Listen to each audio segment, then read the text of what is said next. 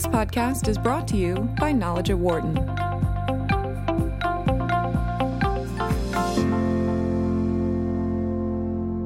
Lyft started trading on the NASDAQ last Friday at $87.24 a share, which was 21% above its initial uh, initial public offering of $72, though the stock closed the end of the day at $78.29 and has been on the decline to start out the new week. The ride sharing company is just one of a wave of IPOs coming from tech companies in 2019. Others expected include Uber, Pinterest, Airbnb, Postmates, and others. It's noteworthy that many of these companies aren't aren't currently profitable, nor are they close to being so. So, why then are they going public, and are they a good buy for investors right now? David Wessels is an adjunct professor of finance and director of the executive education program here at the Wharton School. He joins me in studio. Also joining us is Tim Loughran, who's a professor of finance at Notre Dame's University of Notre Dame's Mendoza College of Business. Uh, David, great to see you again. Good to see you as well. Thank you. Tim, great to have you with us today. Thanks for having me on, David.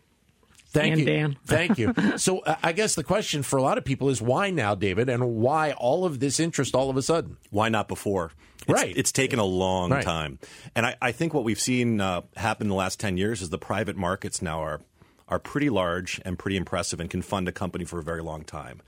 At some point, though, the employees, the management team, they want to see some kind of liquidity right? So I think there was probably a lot of internal pressure for some of these firms to finally say, okay, let's go to the public markets. There's no question that employees can get liquidity through other means, but it's difficult. And so there's a number of employees that are probably putting a, a tremendous amount of pressure. The other reason why you would go public is for additional credibility right? So yeah. uh, we can now take a, a, better look inside the company and really understand what's going ha- going on. But I don't know how important credibility is today, just because people know Lyft, right? As consumers, people understand it. Sure. So if I had to sort of put any sort of pressure on why the immediacy, it, probably something around liquidity, where people within the company, whether it be the founders, whether it be the venture capitalists, whether it be the employees, you know, are looking to actually monetize some of that wealth. Tim, your thoughts? Look at the S&P. It's at 2800. Yeah. The first quarter of 2019 was record-setting, 13.1%. Best first quarter since 1998. The market is red hot. Mm-hmm. It's a very high level. Dan, if I want to go public, I want to go public when investors are optimistic about my future growth. Right. And you hit it, kind of Lyft and all these other Pinterest and Uber, they're burning cash, and yet the market assigns a very high value. Well, and Tim, I find it interesting, as I mentioned at the top, is the fact that uh, all of these companies want to go public, yet when you think about the profitability of, of some of these companies, it, it has been marginal, I think, in many cases, Tim. Dan, it's worse than that. So you look at Lyft, as their revenue has been going up over the last three years, they're losing more and more money. And I was looking through their uh, IPO prospectus. I mean, 2016 was somewhat funny. I mean, they lost more money than their revenue was. Right. So what does this mean then, David, for investors who are thinking about, hey, you know what? Uh, let me drop ten thousand dollars on Lyft or thousand dollars on Lyft. Boy, you know it's hard to say because I can I can actually make two completely different arguments. Right. You've got some companies out there like Booking, which is commonly known as Priceline. Yeah. And these guys are wildly profitable. It took yeah. them a while to get there, but now they're generating something like five billion dollars of profitability on, you know, ten billion of revenue. I mean, hmm. just wildly profitable. Right. On the other hand, you're right. You've got companies like Lyft, which are losing money, and the question is, why are they losing money? Are they losing money because they want to expand into new geographic regions, and so really that's an investment in the future, or are they losing money because they can't make money? There's right. there's a difference, right? The big difference between uh, Booking and and Lyft is that you have the drivers, yeah, and you have to, you have to attract drivers, and attracting drivers is difficult. I think the average driver say something like nine months, and so there's all kinds of incentives that Lyft is putting in place to keep drivers there, which means they're losing money because of those incentives.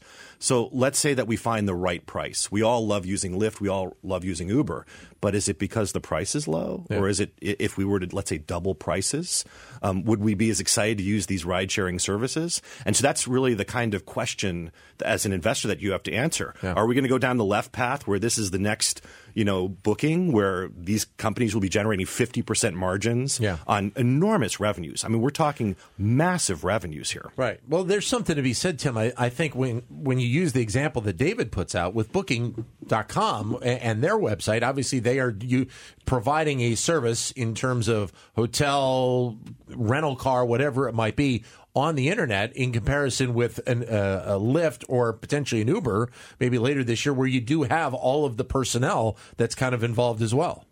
I totally agree. And you know what's interesting is I think of all the companies you've mentioned, the one that interests me the most is Airbnb because I think it's most like this home run booking and Priceline, right? Expedia. Yeah. They're not owning the hotels, they're just taking a little cut. They have a couple servers, much better business model than Lyft, Uber.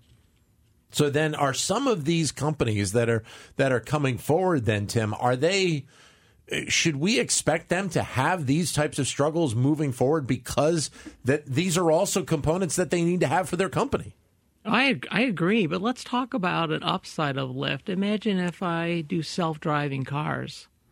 We eliminate the drivers. Oh my yeah. goodness, yeah. this could be a cash cow. Just huge. I mean, would, the revenues would, are really, really large here. I mean, yeah. oh, I agree. Uber, 2.2 billion. Yeah. I mean, that's enormous, yeah. right? And if you take a look at, at Uber, 10 billion. I was looking up the taxi industry just to see how large it was. Yeah. You know, it's a six billion dollar industry. Half of that came from New York. Already, Uber's at 10 billion on 50 billion of gross revenue, right? On sure. the on the total right. revenue that, that people pay. 50 billion of revenue. These numbers are just enormous. And right now yep. they're taking a 20% slice of that. The question though goes fundamentally to profitability right? And that, yeah. as an investor, that's what you're making the bet on. But the, the question I think becomes then, as we move forward yeah. with when you use the example of Lyft versus the taxi yeah. industry, obviously, I, I, think the taxi industry has taken a little bit of a hit because of the perception. A little. Of, uh, well, yeah, exactly.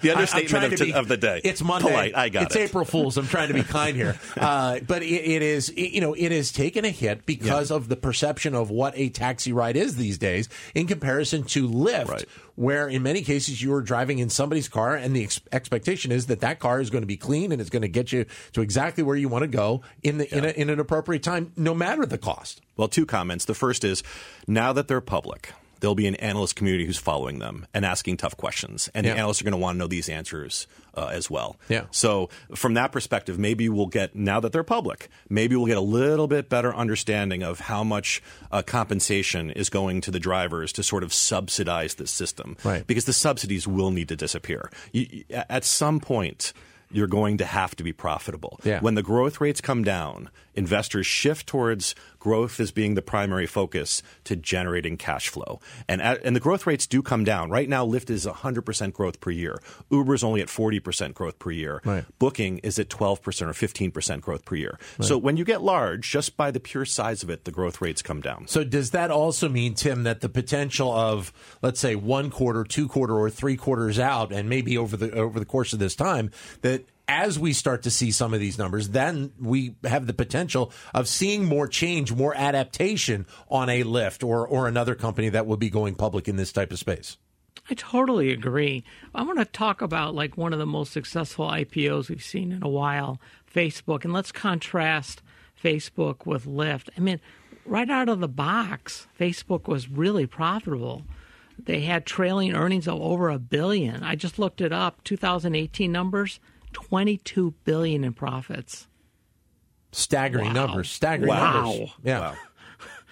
You know, and, and the thing the thing that's interesting about Facebook, I remember going back to visit it ten years ago, and already it was you know a multi billion dollar company, and I, I, asked where the people were, and they were like, "What people?" I mean, there were like yeah. just a few hundred people working. Yeah. The scalability of these businesses is is just enormous. But again, Facebook doesn't have the drivers, right? So, and not right. that Lyft or Uber own these drivers; they don't. They're individuals, but right. people take time to recruit, right? It takes effort to recruit them, right? And, it, and and that scale is a little bit more difficult than people flooding to your website website or the network effects of a Facebook coming online. But but Tim is right. I mean, the profitability potential of these companies, given their revenues, is just absolutely staggering. And if you take a look at at uh, the top ten or twenty companies now by market cap.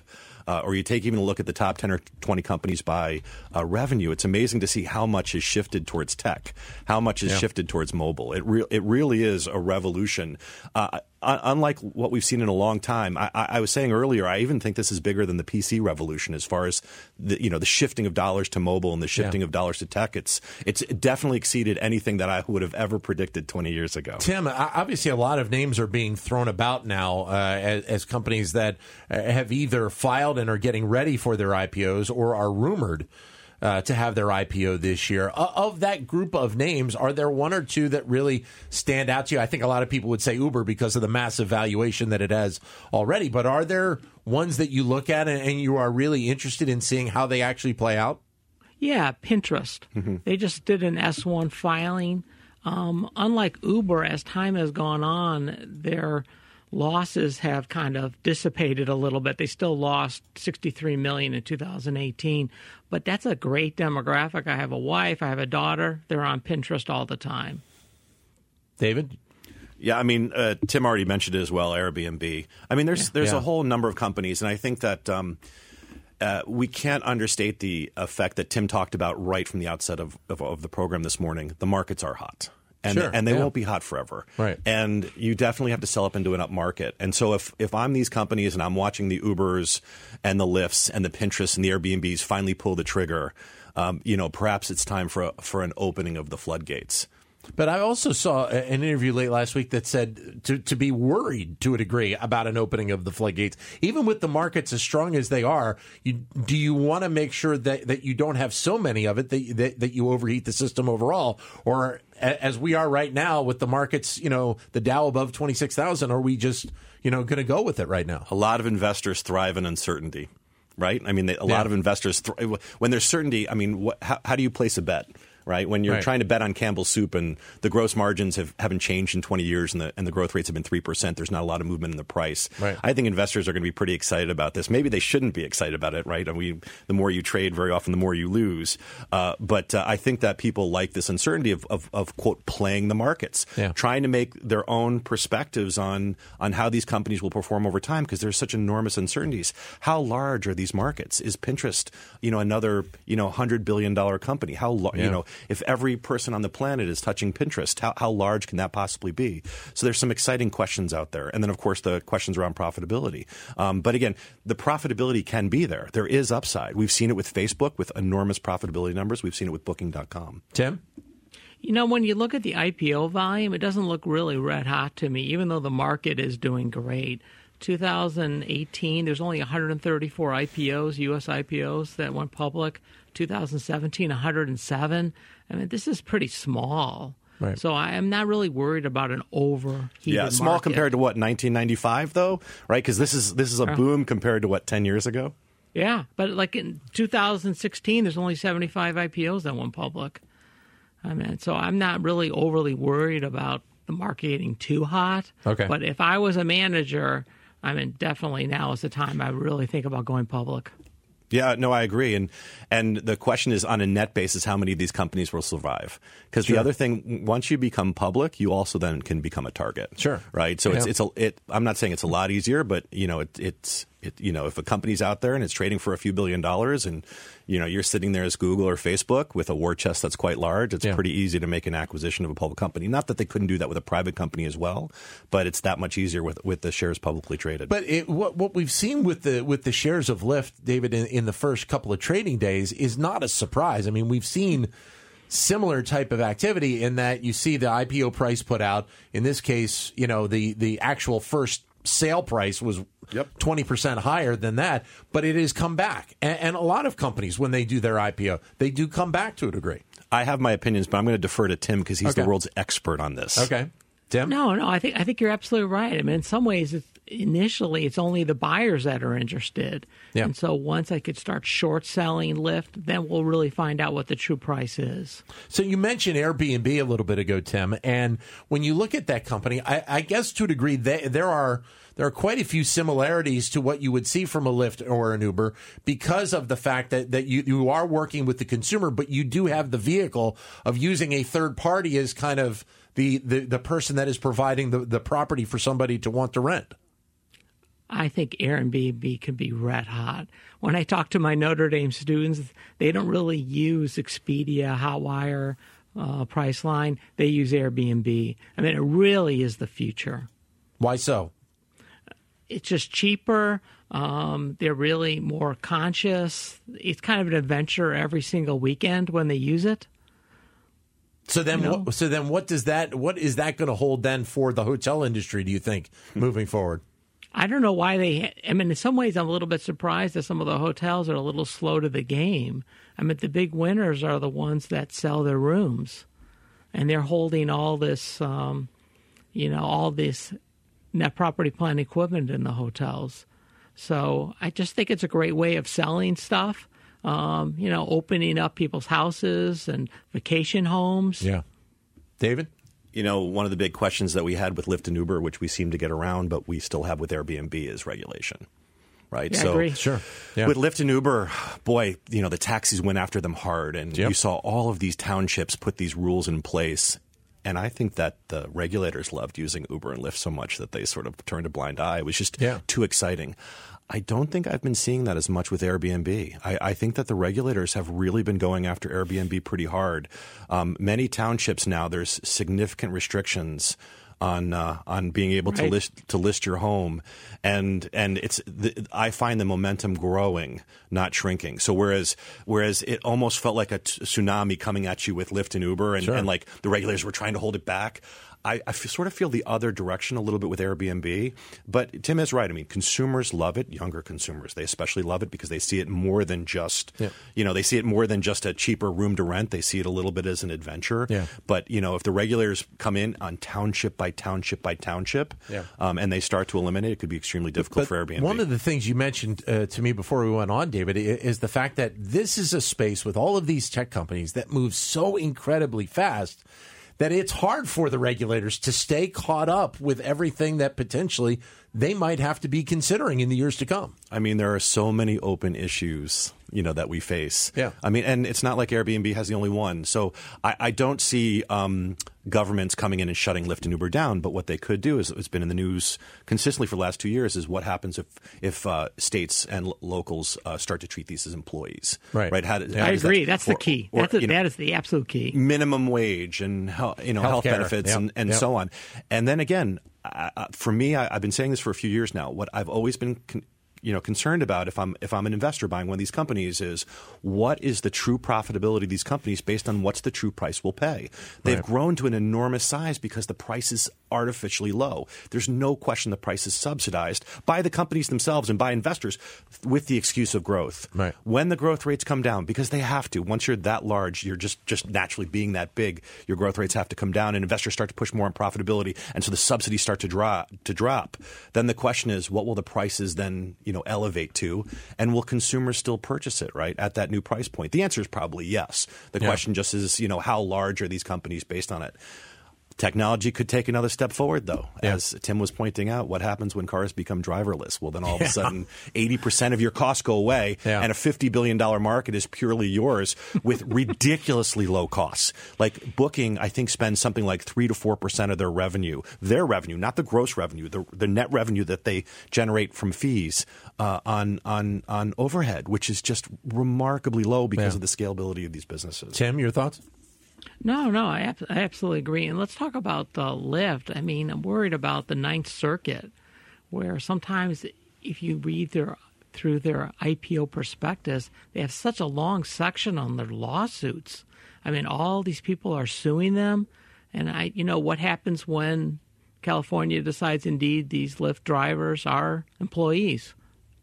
Bad day, bad day. You're listening to Knowledge at Wharton here on Sirius XM 132 Business Radio, powered by the Wharton School. In studio with David Wessels here from the Wharton School. Tim Loughran joining us from the University of Notre Dame. Your comments at 844 Wharton, 844 942 7866. Or if you'd like, send us a comment via Twitter, either at Biz Radio, B I Z Radio 132, or my Twitter account, which is at Dan Loney, L O N E Y 21. We're talking about the world of tech IPOs. Lyft hit the markets on Friday, others expected throughout the next several months. All right, let me throw out an, a, another example that is one of these companies that has been mentioned, uh, Tim, is Postmates. And, Yeah. and Postmates is another, I think, one of these companies that, that is delving into a world which is very unique right now because of the advent of technology. Right, I agree. I agree. What do you see for, for a company like Postmates? I mean, a lot of potential, a lot of interest for, for investors. We have all these unicorns going public. Yeah, the only thing about Postmates is it's in a crowded space. Yeah. Right. There, it's, there's no clear winner yet. Yeah. Um, and, and when you were talking about that particular company, I was thinking about the crowded space. I was thinking, okay, well, when, you know, when do acquisitions start? Sure, And yeah. then I started to think Yeah. to myself, when will Uber buy Lyft? right now that Right. Lyft is publicly traded, the Right. easiest way to, for you know Uber to, to to increase their dominance is to buy Lyft, and and. And uh, you know, would the government step in to stop something like that? Again, Right. 25 years ago, no question about. It. We can't have you know two of the largest companies merging together. The question is, you know, is there really much antitrust going on, and could they have a a, a combination of the two? Because if you take a look at most places in tech, there's like one winner, right? Right. There's one Airbnb, there's one there's one Uber, there's one Pinterest. Sort of players have staked out their space. and we're waiting for it to occur in the streaming space right now as well because you know because that's the expectation but going back to lyft when you think about you know a company that would potentially want to buy it already you have General Motors that has bought into Lyft. They have, yeah. So, I I mean, it makes you wonder how much the auto industry, David, is going to even continue to, to want this, especially with the autonomous possibility. are we moving in the forward. are we in the business of predictions here? Yes, I- exactly. Yeah. You know, because I, I look at this company and I just wonder how long it's going to be public. I really do. Really? I, yeah, I do. I mean, there's, there's, you know, Open Table was one of the most exciting companies out there. I remember when it went public. I we, we followed in a book that we wrote, and and I think it was snapped up within a year or two. I mean, it was public for, for a little bit longer than Yeah. that, but it wasn't public for And then long at take it private. Now, there's some companies that are going to be really difficult to purchase, right? Like an Uber, if it's trading at 70 billion, who can write a check that large? But like 25 billion isn't that large of a, a, a check to write, and Yeah. and especially if you had if you had some kind of game plan in place, right? Yeah. Uh, you know, let's say that you know General Motors makes, or or maybe another auto company makes some significant strides in autonomous vehicles, and Yeah. then wants this this outlet, sees the synergy there, and all of a sudden it's purchased. So Lyft is small enough and gritty enough and growing fast enough that maybe in two or three years, you and I will be coming back and talking about how Lyft has been pulled off the public markets by going private in an acquisition. You know, Jeff Bezos and Amazon might be able to write that check I- for something like that, right? I, absolutely. I think all the all the large tech companies could. Apple could, Yeah. for instance. Not that Apple would get in that business, but you know, there's many Yeah. companies could that could easily write a 25 billion dollar check. A hundred billion dollar check is a little bit more difficult to Right. make a financial case for, but a Right. 25 billion dollar check, uh, not so much, especially when it has the potential of doing a tr- tremendous amount of revenue. But but Tim, when you when you have some of these companies already kind of dipping their toe into the autonomous vehicle waters, Google and and the like, uh, it, it- I guess it wouldn't be a surprise to see the, the space potentially for an M and A deal get a little bit wider right now. Oh, I, I agree. But you know, you know what's kind of interesting about all these companies we've talked about? We haven't mentioned it. How young the co-founders are. Yeah. So Lyft, Yeah. Thirty-five and thirty-four. Yeah. Uh, Dan, you're 34 years old and you're a billionaire. I mean, you want to do something. Sure. So that's that's I think might be some of the hesitation for companies like Lyft, Pinterest. Are you know the co-founders are 36. I mean, they, they really want to be employed. They want to keep doing stuff. So they may be a little hesitant about selling out to somebody, no matter even with a 25 billion dollar check. Your comments again, welcome at 844 Wharton, 844 942 7866. Or if you'd like, send us a comment on Twitter at BizRadio132 or my Twitter account, which is at DanLoney21. David Wessels from the Wharton School joining me in studio. Tim Loughran also joining us from the University of Notre Dame. Again, 844 942 7866. Or if you'd like, send us a comment on Twitter at BizRadio132. Dan, just a closing comment. I know we're wrapping up the se- Yeah. se- segment.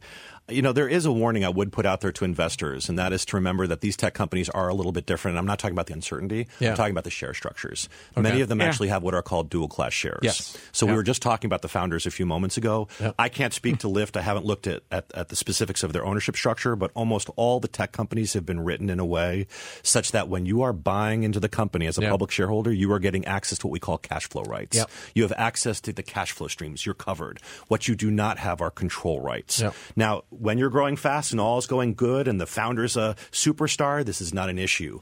But if the founder has a hiccup, as we've seen with Uber and we've seen with uh, you know Elon Musk, uh, then all of a sudden it becomes really difficult for the board to step up on behalf of the shareholders and, and make a difference. So just again, a, a warning out there that when times are good, uh, these dual class share structures are fine, but it could be a little bit tricky down the road when growth rates come down. Tim, thoughts? Oh, I agree. So I looked it up. Lyft has a uh, Class A, Class B. Uh, class B are the valuable ones. They're 20 to 1 votes. So um, Green and Zimmer have just under 50% control. They really control it. So, I, excellent point by David on control rights and you know, does your vote matter? And it's, it's, surprising how many companies in the country actually have these dual class sure, shares. Yeah. Um, yeah. Because I don't think people, you know, everyday investors don't understand. And the more sophisticated investors do because they realize when all of a sudden the management team or the founding family is doing things that you're not excited about or moving the company in a direction that doesn't make sense for whatever reasons that might be, you realize how powerless you, tru- you truly are. Yeah. Great having you both with us. Thank you, David. Good seeing you again. Good Thanks. seeing you as well. Tim, great to have you with us today. Thank you for your time. Thank you for having me. Thank you. And many thanks again to the University of Notre Dame for uh, providing us their services at their broadcast center out in South Bend, Indiana. For more insight from Knowledge at Wharton, please visit knowledge.wharton.upenn.edu.